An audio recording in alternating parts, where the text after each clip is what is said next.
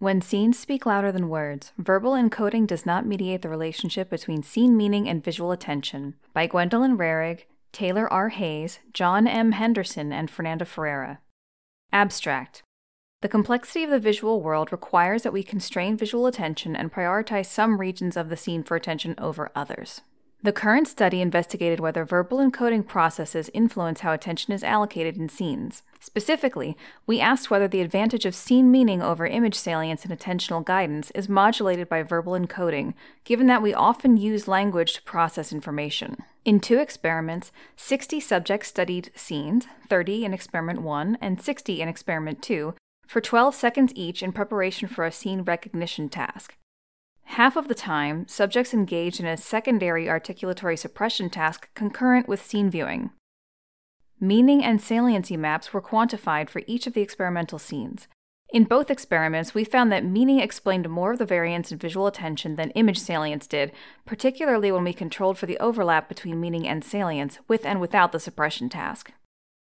Based on these results, verbal encoding processes do not appear to modulate the relationship between scene meaning and visual attention.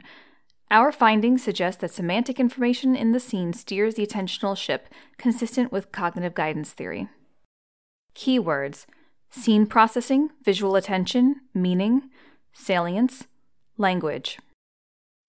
Introduction Because the visual world is information rich, observers prioritize certain scene regions for attention over others to process scenes efficiently.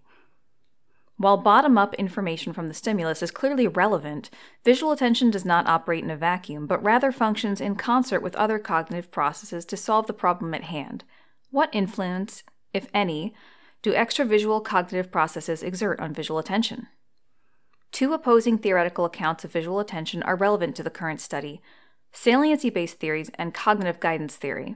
According to saliency based theories, salient scene regions, those that contrast with their surroundings based on low level image features, for example, luminance, color, orientation, pull visual attention across a scene from the most salient location to the least salient location in descending order.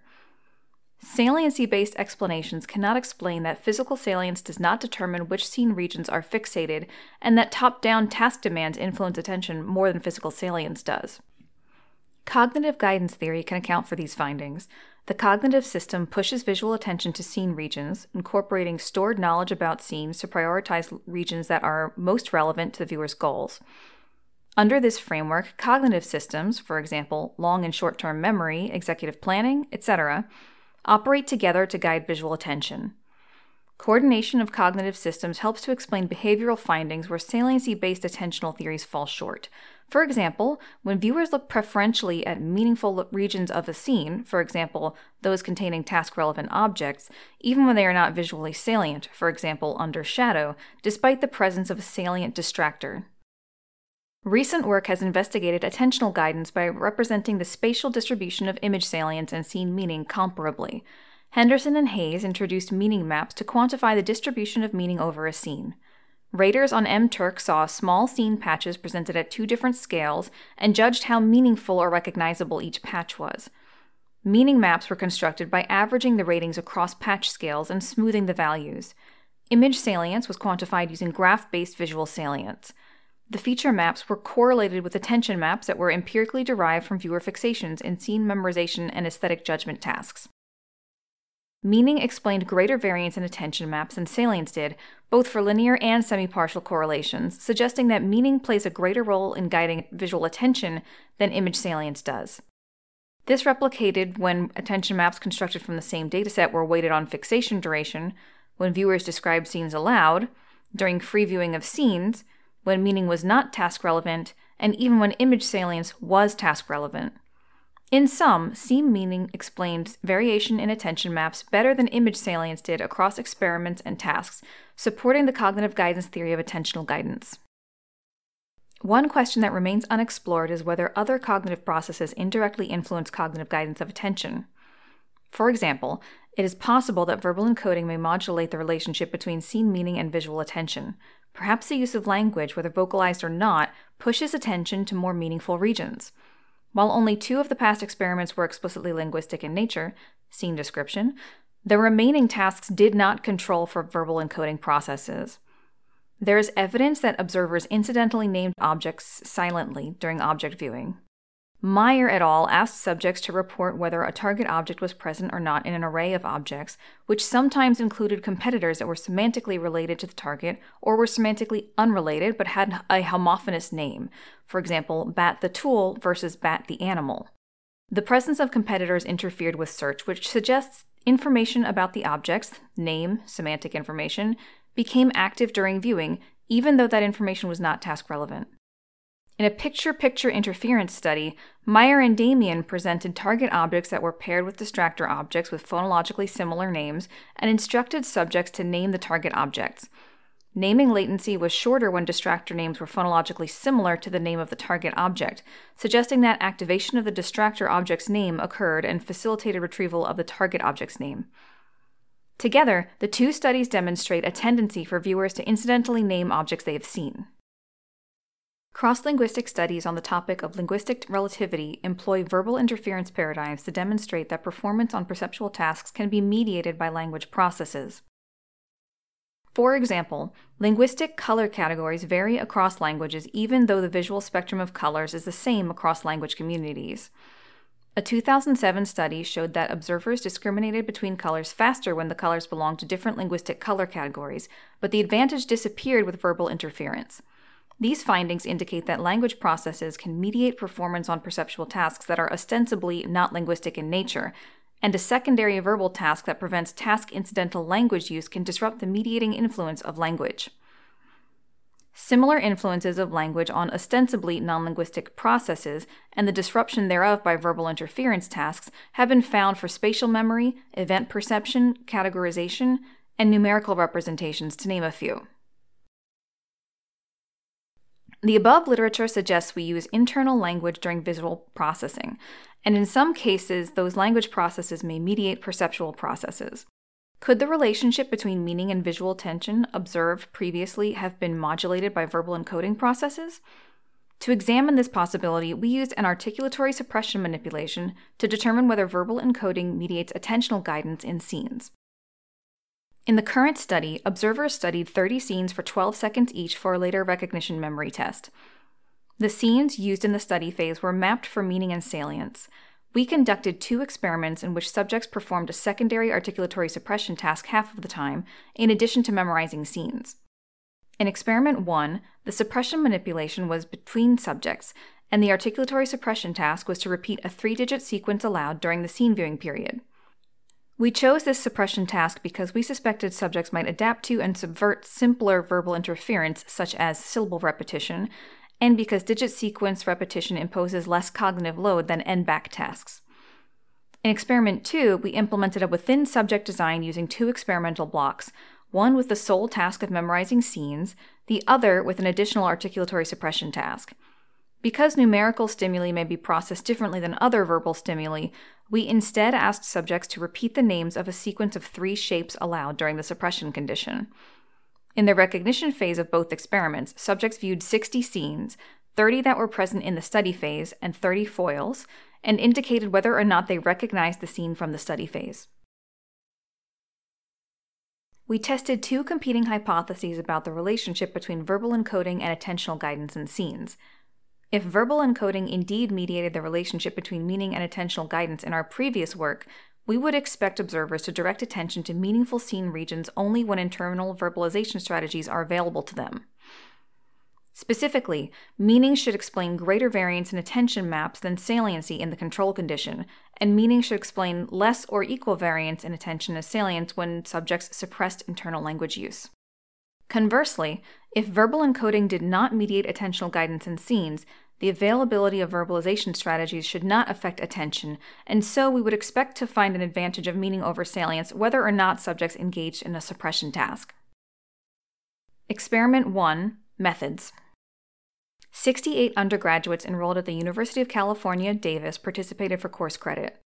All subjects were native speakers of English, at least 18 years old, and had normal or corrected to normal vision.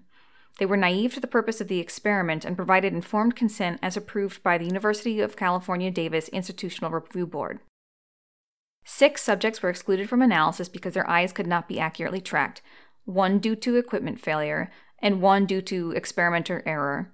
Data from the remaining 60 subjects were analyzed, 30 subjects in each condition.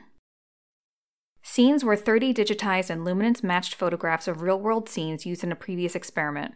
Of these, 10 depicted outdoor environments and 20 depicted indoor environments. People were not present in any scenes. Another set of 30 digitized images of comparable scenes, similar scene categories and time period, no people depicted, were selected from a Google image search and served as memory foils.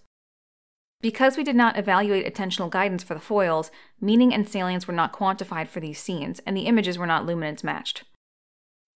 Digit sequences were selected randomly without replacement from all three digit numbers ranging from 100 to 999, 900 numbers in total, then segmented into 30 groups of 30 sequences each, such that each digit sequence in the articulatory suppression condition was unique. Eye movements were recorded with an SR Research EyeLink 1000 plus tower mount eye tracker at a 1000 Hz sampling rate. Subjects sat 83 centimeters from a monitor such that the scene subtended approximately 26 by 19 degrees visual angle at a resolution of 1024 by 768 pixels, presented in 4 3 aspect ratio. Head movements were minimized using a chin and forehead rest integrated with the eye tracker's tower mount. Subjects were instructed to lean against the forehead rest to reduce head movement while allowing them to speak during the suppression task. Although viewing was binocular, eye movements were recorded from the right eye. The experiment was controlled using SR Research Experiment Builder software. Data were collected on two systems that were identical except that one subject computer operated using Windows 10 and the other used Windows 7. Subjects were told they would see a series of scenes to study for a later memory test. Subjects in the articulatory suppression condition were told each trial would begin with a sequence of three digits and were instructed to repeat the sequence of digits aloud during the scene viewing period. After the instructions, a calibration procedure was conducted to map eye position to screen coordinates. Successful calibration required an average error of less than 0.49 degrees visual angle and a maximum error below 0.99 degrees. Following successful calibration, there were three practice trials to familiarize subjects with the task prior to the experimental trials. In the suppression condition, during these practice trials, participants studied three digit sequences prior to viewing the scene.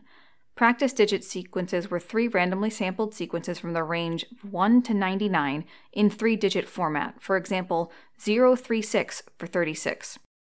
Subjects pressed any button on a button box to advance throughout the task.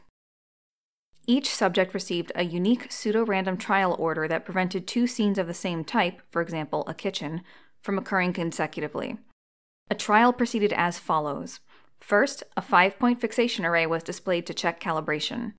The subject fixated the center cross, and the experimenter pressed a key to begin the trial if the fixation was stable, or reran the calibration procedure if not.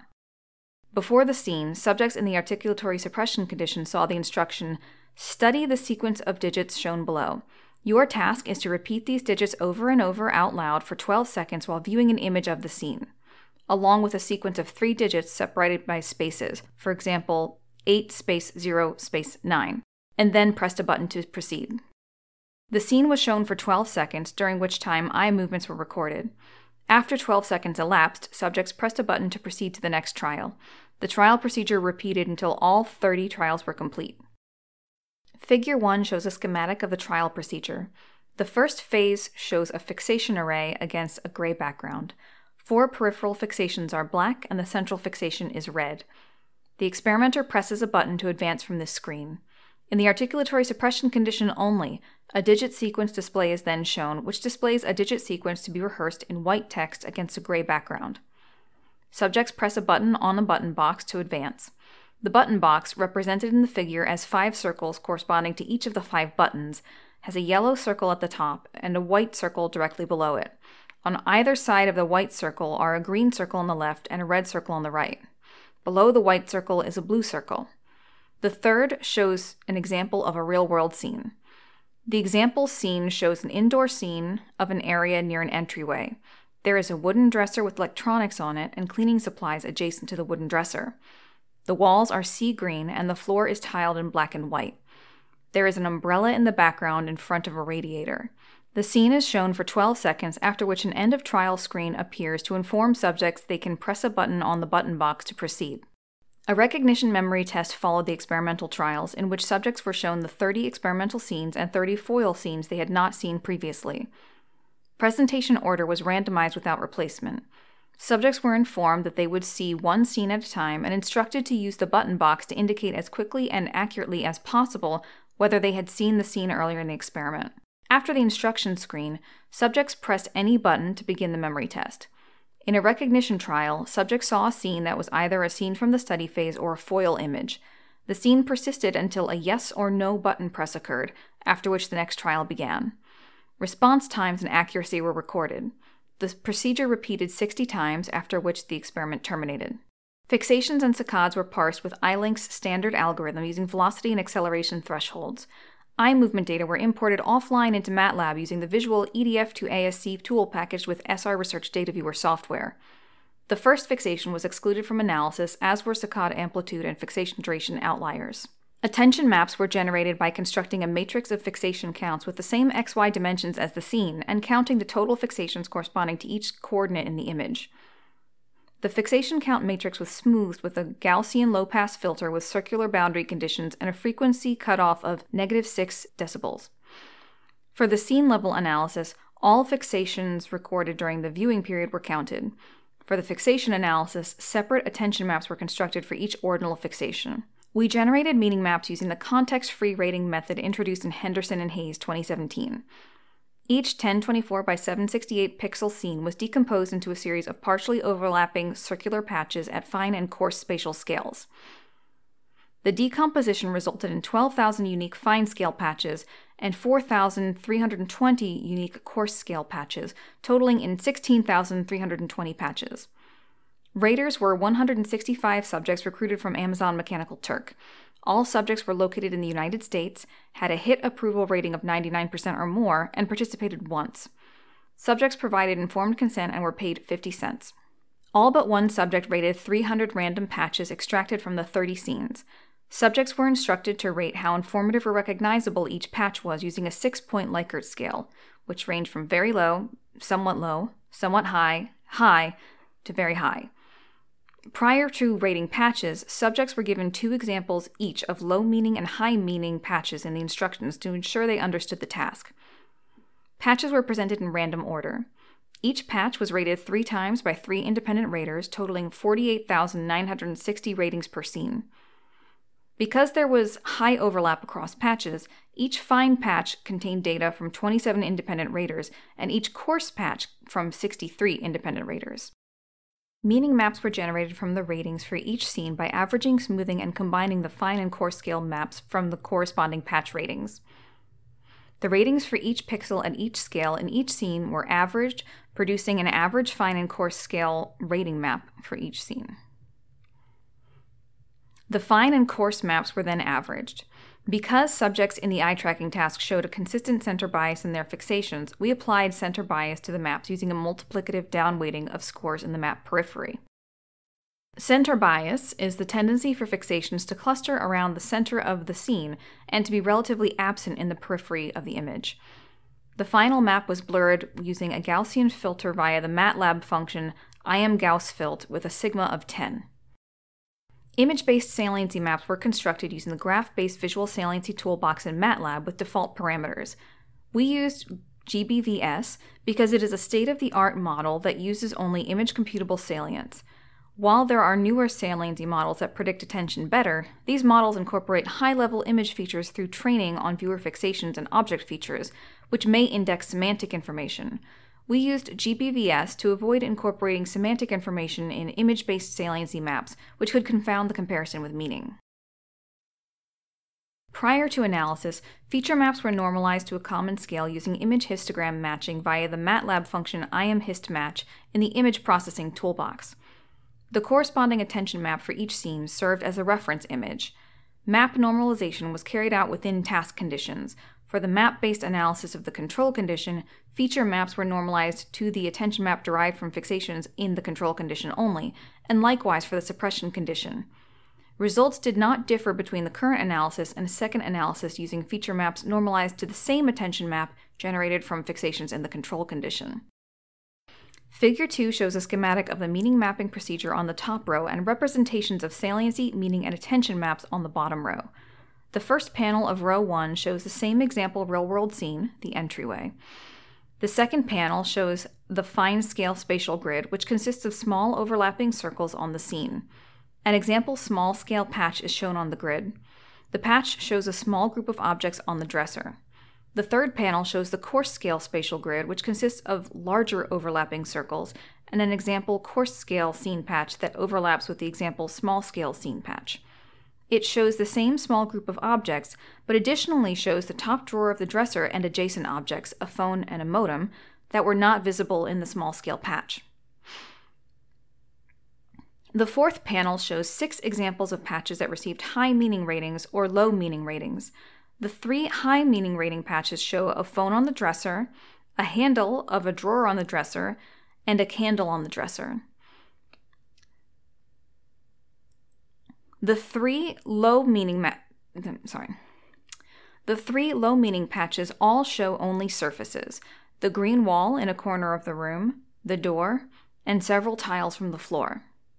The second row shows the saliency, meaning, and attention maps all of which are heat maps of the same dimensions as the scene image. Dark colors, black and dark red, indicate low map values, and bright colors, white and yellow, indicate high map values. The saliency map shows high values that correspond to contrast between objects and the tile floor, a dark gray vacuum cleaner against a white door, white crown molding contrasting with the green walls, and the outlines around each drawer of the dresser. The meaning map shows high values corresponding to the top of the dresser, where many small objects are located, and dresser drawers, with more diffuse middle ratings, orange to red, corresponding to objects around the dresser. The attention map for the control condition has several bright spots corresponding to higher fixation density. The hot spots overlap with the objects on the top of the dresser, the vacuum cleaner, other cleaning supplies next to the dresser, and the objects in the background the attention map for the suppression condition is more or less identical.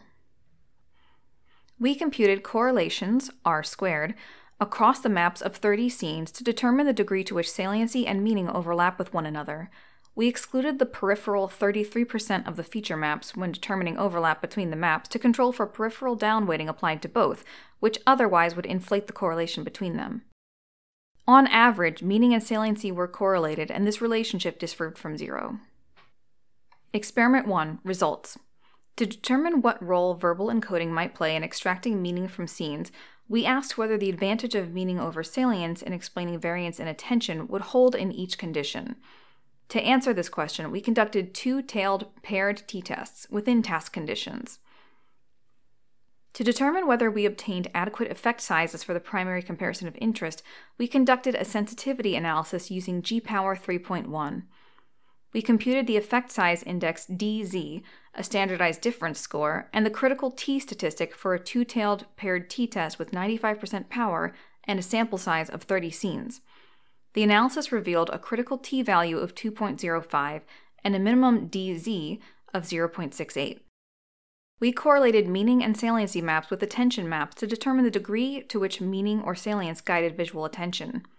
Squared linear and semi-partial correlations, R squared, were computed within each condition for each of the 30 scenes.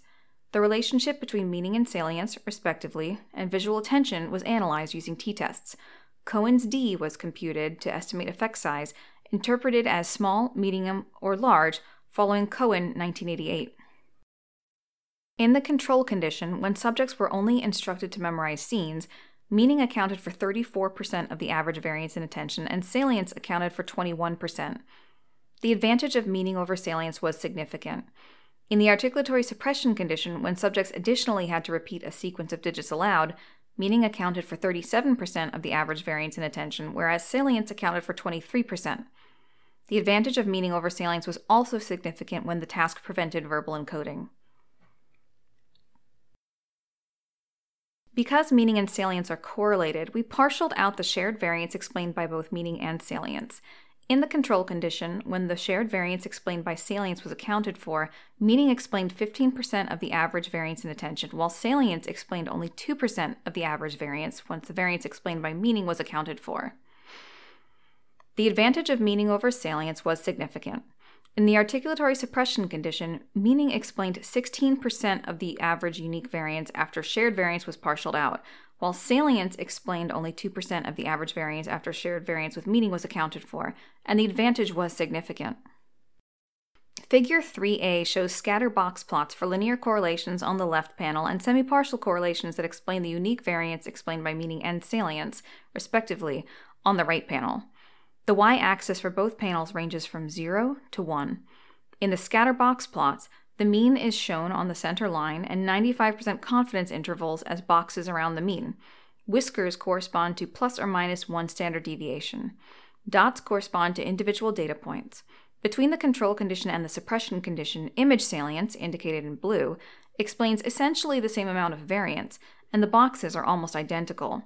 The box and central line for meaning is slightly higher and larger in the suppression condition than in the control. On the right panel, which show semi-partial correlations, the picture is much the same, except the box plots for the variance explained by salience are barely visible, thick, dark lines hovering just above zero on the y-axis.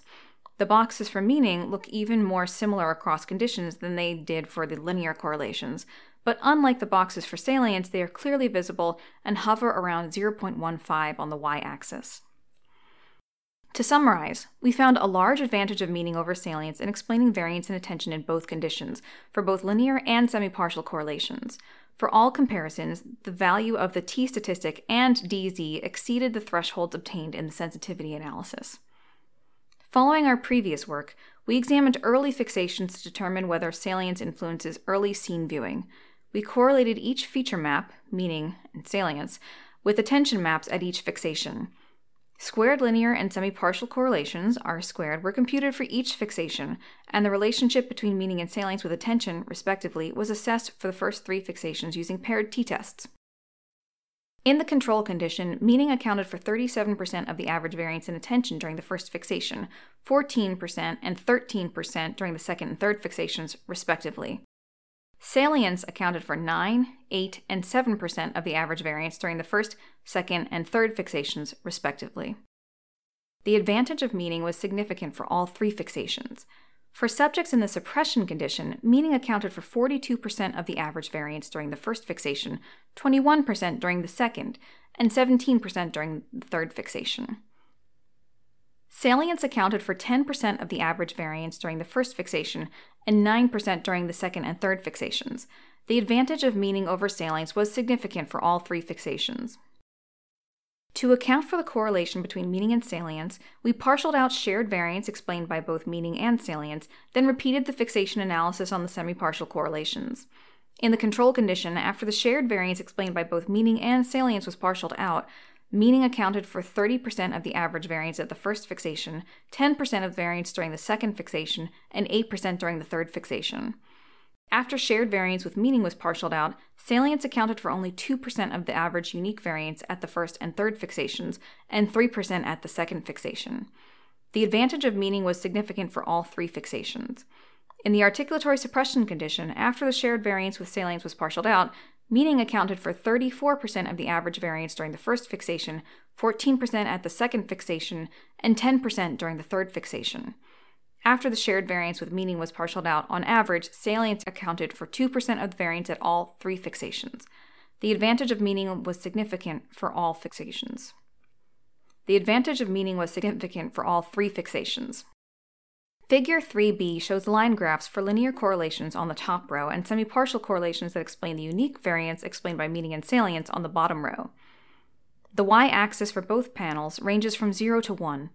Lines on the graph corresponding to the suppression condition are dashed. Error bars around each point indicate 95% confidence intervals. For linear correlations, blue lines corresponding to image salience hover at or below 0.1 for the entire period shown fixations 1 to 38, and are almost completely overlapping between conditions. Red lines for meaning start out quite high, around 0.4, and decrease after the first fixation, but both red lines are higher than the blue lines for image salience throughout. The same trend is visible on the graph showing semi-partial correlations, except the blue lines for salience are barely above zero on the y-axis, and the red lines for meaning are more clearly distinguishable from those for salience, but not terribly distinguishable from one another across conditions. In both graphs, the dashed red lines corresponding to meaning in the suppression condition are higher than the solid red lines for the control condition. In sum, early fixations revealed a consistent advantage of meaning over salience, counter to the claim that salience influences attention during early scene viewing. The advantage was present for the first three fixations in both conditions when we analyzed both linear and semipartial correlations, and all effect sizes were medium or large. To confirm that subjects took the memorization task seriously, we totaled the number of hits, correct rejections, misses, and false alarms on the recognition task for each subject, each of which ranged from 0 to 30. Recognition performance was high in both conditions. On average, subjects in the control condition correctly recognized scenes shown in the memorization task 95% of the time, while subjects who engaged in the suppression task during memorization correctly recognized scenes 90% of the time. Subjects in the control conditions falsely reported that a foil scene had been present in the memorization scene set 3% of the time on average, and those in the suppression condition false alarmed an average of 4% of the time. Overall, subjects in the control condition had higher recognition accuracy, though the difference in performance was small. Figure 4a shows recognition task performance for each subject using violin plots with data points superimposed. Red violin plots indicate hits, green violin plots indicate correct rejections, Blue violins indicate misses, and purple violins show false alarms. Recognition performance for the control condition shown on the left, and for the suppression condition on the right. In both conditions, there are more hits and correct rejections than misses or false alarms, reflecting high accuracy. However, in the suppression condition on the right, the violins are thinner and taller for all conditions, indicating more variation in the data for the suppression condition than the control. We then computed D prime scores with log linear correction to handle extreme values, ceiling or floor performance, using the D prime function from the Psycho package in R, resulting in 30 data points per condition, one data point per subject. On average, D prime scores were higher in the control condition than the articulatory suppression condition. The difference in performance was not significant and the effect size was small. Figure 4b shows D prime scores for the control condition and the suppression condition as violin plots with data points superimposed. The gray violin corresponds to D prime for the control condition and is much higher on the y axis and wider than that of the suppression condition, showing less variation in the data and slightly better performance in that condition. The yellow violin corresponds to the suppression condition, and it is more narrow and tall, though most of the D prime scores, all but two, fall within the same range for both conditions. In sum, recognition was numerically better for subjects who were only instructed to study the scenes as opposed to those who additionally completed an articulatory suppression task, but the difference was not significant. Experiment 1 Discussion The results of Experiment 1 suggest that incidental verbalization does not modulate the relationship between scene meaning and visual attention during scene viewing. However, the experiment had several limitations. First, we implemented the suppression manipulation between subjects rather than within subjects out of concern that subjects might infer the hypothesis in a within subject paradigm and skew the results. Second, because numerical cognition is unique, it is possible that another type of verbal interference would affect the relationship between meaning and attention. Third, we tested relatively few scenes, only 30. We conducted a second experiment to address these limitations and replicate the advantage of meaning over salience despite verbal interference. In experiment 2, the verbal interference consisted of sequences of common shape names, for example, square, heart, circle, rather than digits, and the interference paradigm was implemented within subject using a blocked design. We added 30 scenes to the experiment 1 stimulus set, yielding 60 experimental items in total. We tested the same two competing hypotheses in experiment 1 and 2. If verbal encoding mediates the relationship between meaning and attentional guidance, and the use of numerical interference in experiment 1 was insufficient to disrupt that mediation, then the relationship between meaning and attention should be weaker when incidental verbalization is not available, in which case meaning and salience may explain comparable variance in attention. If verbal encoding does not mediate the attentional guidance in scenes and our experiment 1 results cannot be explained by numerical interference specifically, then we expect meaning to explain greater variance in attention both when shape names are used as interference and when there is no verbal interference. The method for experiment 2 was the same as experiment 1 with the following exceptions. 65 undergraduates enrolled at the University of California, Davis participated for course credit. All were native speakers of English, at least 18 years old, and had normal or corrected to normal vision. They were naive to the purpose of the experiment and provided informed consent as approved by the University of California Davis Institutional Review Board. four subjects were excluded from analysis because their eyes could not be accurately tracked, and an additional subject was excluded due to excessive movement. Data from the remaining 60 subjects were analyzed. We selected the following common shapes for the suppression task circle, cloud, club, cross, arrow, heart, moon, spade, square, and star. Names for the shapes were monosyllabic for eight shape names and disyllabic for two shape names. Shape sequences consisted of three shapes randomly sampled without replacement from the set of 10. Scenes were 60 digitized and luminance matched photographs of real world scenes. 30 were used in Experiment 1, and an additional 30 were drawn from another study. Of the additional scenes, 16 depicted outdoor environments and 14 depicted indoor environments, and each of the 30 scenes belonged to a unique scene category. People and text were not present in any of the scenes. Another set of 60 digitized images of comparable scenes, similar scene categories from the same time period, no people depicted, served as foils in the memory test. 30 of those were used in Experiment 1, and an additional 30 were distractor images drawn from a previous study. The Experiment 1 scenes and the additional 30 scenes were equally distributed across blocks. The apparatus was identical to that used in Experiment 1. Subjects were informed that they would complete two separate experimental blocks, and that in one block, each trial would begin with a sequence of three shapes that they would repeat aloud during the scene viewing period. Following successful calibration, there were four practice trials to familiarize subjects with the task prior to the experimental trials. The first two practice trials were control trials, and the rest were articulatory suppression trials. These consisted of shape sequences, for example, cloud, arrow, cloud, that were not repeated in the experimental trials. Before the practice trials, subjects were shown all of the shapes used in the suppression task alongside the names of each shape. Figure 5a shows the shape familiarization screen, which depicts all 10 shapes in black against a gray background, accompanied by white text labels to provide the name we wanted subjects to use for each shape.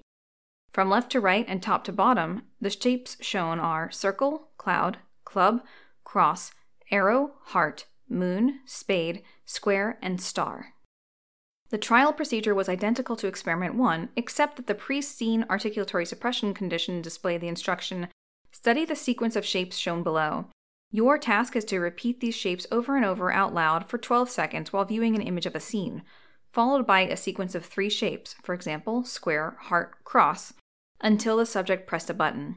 Figure 5b shows a shape sequence display in the suppression condition, which includes instructions in white text against a gray background with an example shape sequence shown in black. The shape sequence shown is square, heart, cross. Following the experimental trials in each block, subjects performed a recognition memory test in which 30 experimental trials they saw earlier in the block and 30 foil scenes that they had not seen previously were shown. The remainder of the recognition memory task procedure was identical to that of experiment 1.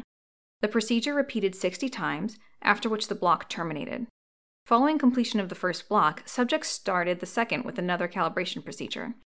In the second block, subjects saw the other 30 scenes and 30 memory foils that were not displayed during the first block and participated in the other condition, suppression if the first block was the control, or vice versa. Each subject completed 60 experimental trials and 120 recognition memory trials total. The scenes shown in each block and the order of conditions were counterbalanced across subjects. Attention maps were generated in the same manner as Experiment 1.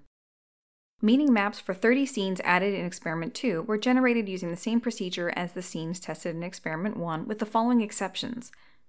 Raters were 148 UC Davis undergraduate students recruited through the UC Davis online subject pool.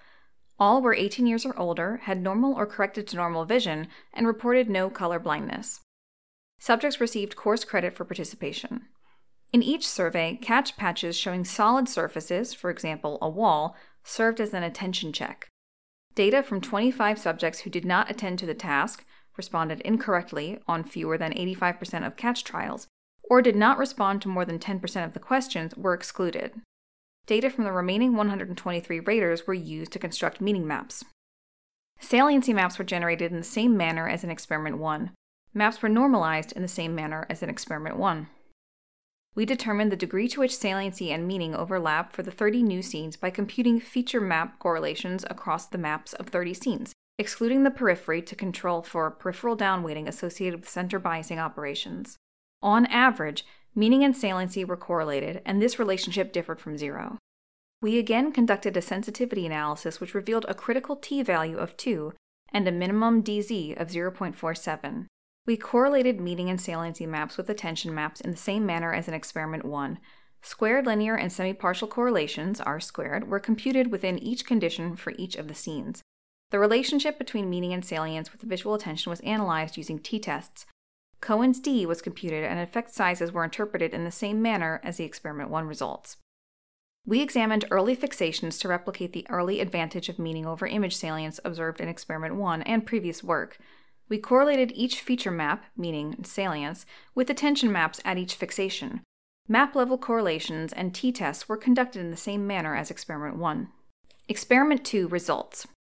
We sought to replicate the results of experiment 1 using a more robust experimental design. If verbal encoding is not required to extract meaning from scenes, we expected an advantage of meaning over salience in explaining variance in attention for both conditions. We again conducted paired t tests within task conditions. Meaning accounted for 36% of the average variance in attention in the control condition, and salience accounted for 25%. The advantage of meaning over salience was significant and the effect size was large. Meaning accounted for 45% of the variance in attention in the suppression condition, and salience accounted for 27%. Consistent with experiment 1, the advantage of meaning over salience was significant even with verbal interference, and the effect size was large. To account for the relationship between meaning and salience, we partialed out the shared variance explained by both. When the shared variance explained by salience was accounted for in the control condition, meaning explained 15% of the average variance in attention, while salience explained 3% of the average variance after accounting for the variance explained by meaning. The advantage of meaning over salience was significant and the effect size was large.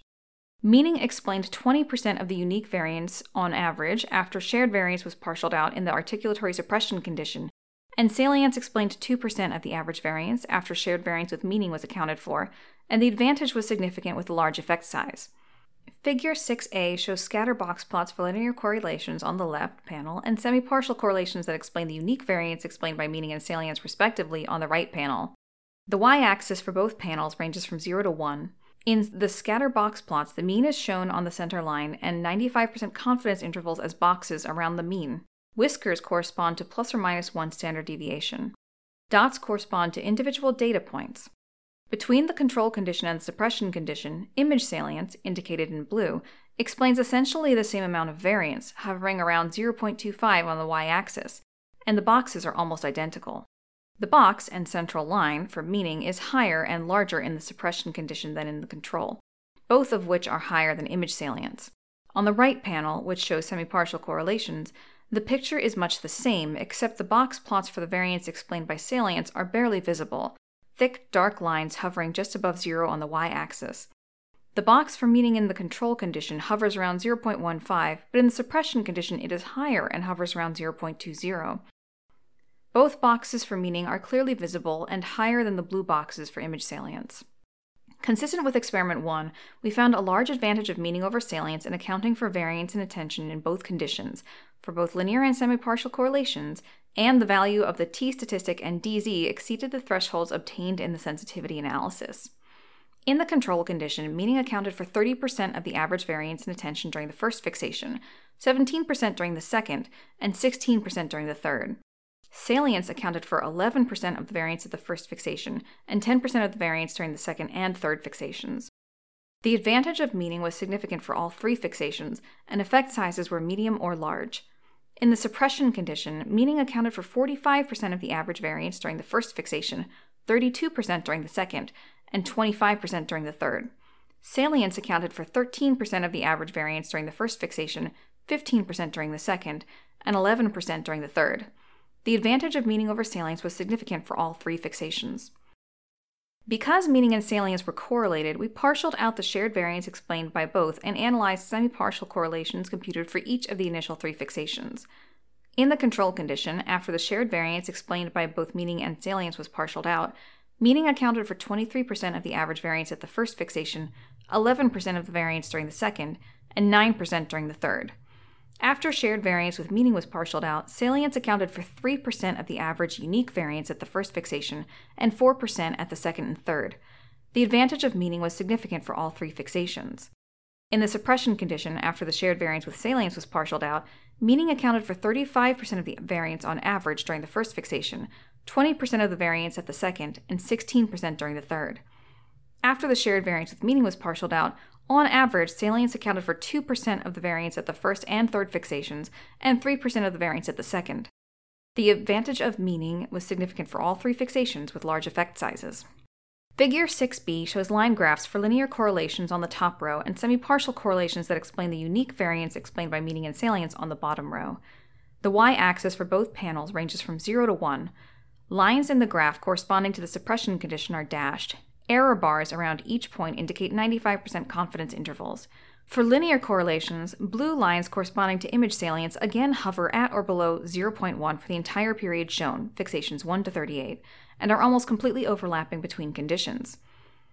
Red lines for meaning start out quite high, around 0.3 and 0.45 for the control and suppression conditions respectively, and decrease after the first fixation, but both red lines are higher than the blue lines for image salience until time points 33 to 38. The same trend is visible on the graph showing semi-partial correlations, except the blue lines for salience are barely above zero on the y-axis. The red lines for meaning are very clearly distinguishable from those for salience. In both graphs, the dashed red lines corresponding to meaning in the suppression condition are higher than the solid red lines for the control condition, more so than they were for the experiment 1 data shown in figure 3b. The results of experiment 2 replicated those of experiment 1. Meaning held a significant advantage over salience when the entire viewing period was considered and when we limited our analysis to early viewing, both for linear and semi-partial correlations. As an attention check, we totaled the number of hits, correct rejections, misses, and false alarms on the recognition task for each subject. The totals for each response category ranged from 0 to 30. Recognition performance was high in both conditions. In the control condition, subjects correctly recognized scenes shown in the memorization task 97% of the time on average, while subjects correctly recognized scenes 91% of the time after they had engaged in the suppression task during memorization. In the control condition, subjects falsely reported that a foil had been present in the memorization scene set 1% of the time on average, and in the suppression condition, the average false alarm rate was 2%. Overall, recognition accuracy was higher in the control condition than the suppression condition, though the difference was small. Figure 7a shows recognition task performance for each subject using violin plots with data points superimposed. Red violin plots indicate hits, green violin plots indicate correct rejections, blue violins indicate misses, and purple violins show false alarms. Recognition performance for the control condition is shown on the left, and for the suppression condition on the right. In both conditions, there are more hits and correct rejections than misses or false alarms overall, reflecting high accuracy. However, in the suppression condition on the right, the violins are thinner and taller for all conditions, indicating more variation in the data for the suppression condition than the control, and the difference is more apparent in Figure 7a than it was in Figure 4a for Experiment 1. We then computed D prime in the same manner as Experiment 1. In the control condition, D prime scores were higher on average than in the suppression condition. To determine whether the difference in means was significant, we conducted a paired t test which revealed a significant difference with a large effect size. Figure 7b shows D prime scores for the control condition and the suppression condition as violin plots with data points superimposed. The gray violin corresponds to D prime for the control condition. It is shaped like a funnel in that it is very wide at the top, indicating most data points corresponded to high recognition accuracy. It is much higher on the y axis and wider than that of the suppression condition, which is represented by a yellow violin plot which is shaped like an upside down wine bottle, indicating more data points corresponding to poorer accuracy in the suppression condition, and greater variation in the suppression condition. For experiment 2, while recognition accuracy was high overall, recognition was significantly better in the control condition when subjects memorized scenes and did not engage in the suppression task. Experiment 2 Discussion The attention results of experiment 2 replicated those of experiment 1, providing further evidence that incidental verbalization does not modulate the relationship between scene meaning and visual attention during scene viewing. Recognition performance was significantly worse in the suppression condition than in the control condition, which we cannot attribute to individual differences given that the interference manipulation was implemented within subject. One possibility is that the shape name interference imposed greater cognitive load than the digit sequence interference. However, we cannot determine whether that was the case based on the current experiment. General discussion the current study tested two competing hypotheses concerning the relationship or lack thereof between incidental verbal encoding during scene viewing and attentional guidance in scenes. First, the relationship between scene meaning and visual attention could be mediated by verbal encoding, even when it occurs incidentally. Second, scene meaning guides attention regardless of whether incidental verbalization is available, and verbal encoding does not mediate use of scene meaning. We tested these hypotheses in two experiments using an articulatory suppression paradigm in which subjects studied scenes for a later memory task and either engaged in a secondary task, digit or shape sequence repetition, to suppress incidental verbalization, or had no secondary task. In both experiments, we found an advantage of meaning over salience in explaining the variance in attention maps whether or not incidental verbalization was suppressed. Our results did not support the hypothesis that verbal encoding mediates attentional guidance by meaning in scenes. To the extent that observers use incidental verbalization during scene viewing, it does not appear to mediate the influence of meaning on visual attention, suggesting that meaning in scenes is not necessarily interpreted through the lens of language. Our attentional findings do not support saliency based theories of attentional guidance in scenes. Instead, they are consistent with prior work showing that regions with higher image salience are not fixated more, and that top down information, including task demands, plays a greater role than image salience in guiding attention from as early as the first fixation.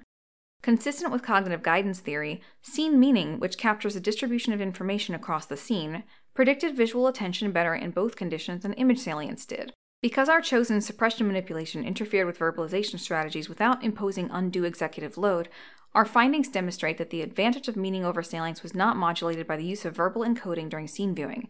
Instead, we suggest that domain general cognitive mechanisms, for example, a central executive, may push attention to meaningful scene regions, although additional work is required to test this idea.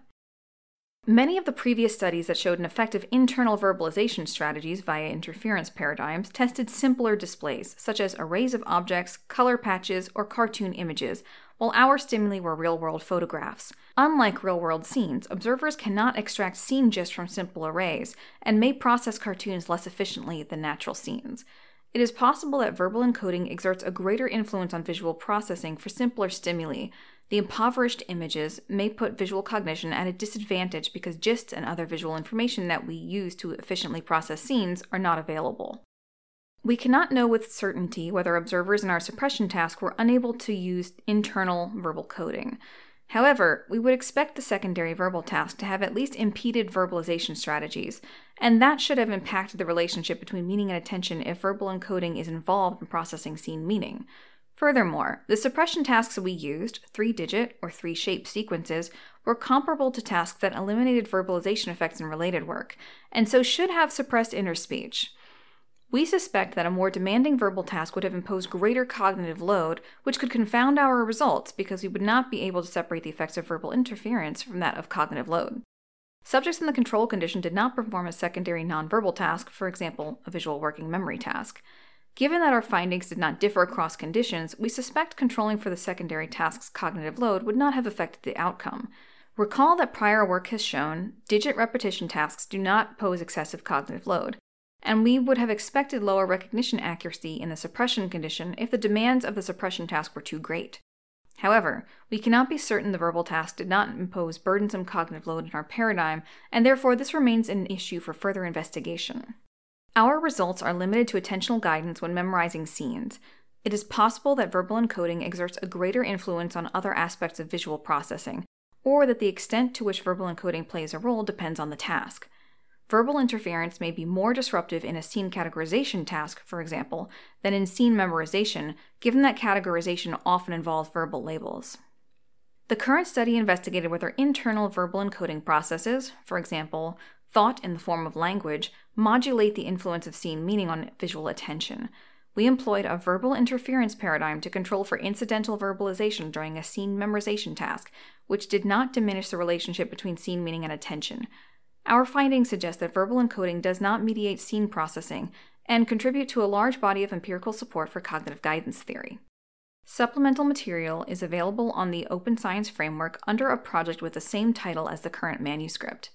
This work has been published in the journal Memory and Cognition, Volume 48, Issue 7, inclusive pages 1181 to 1195. A preprint of the accepted version of the manuscript is available on PsyArXiv under the same name. Please refer to either document for correspondence information, author affiliations, references, statistics, and figures.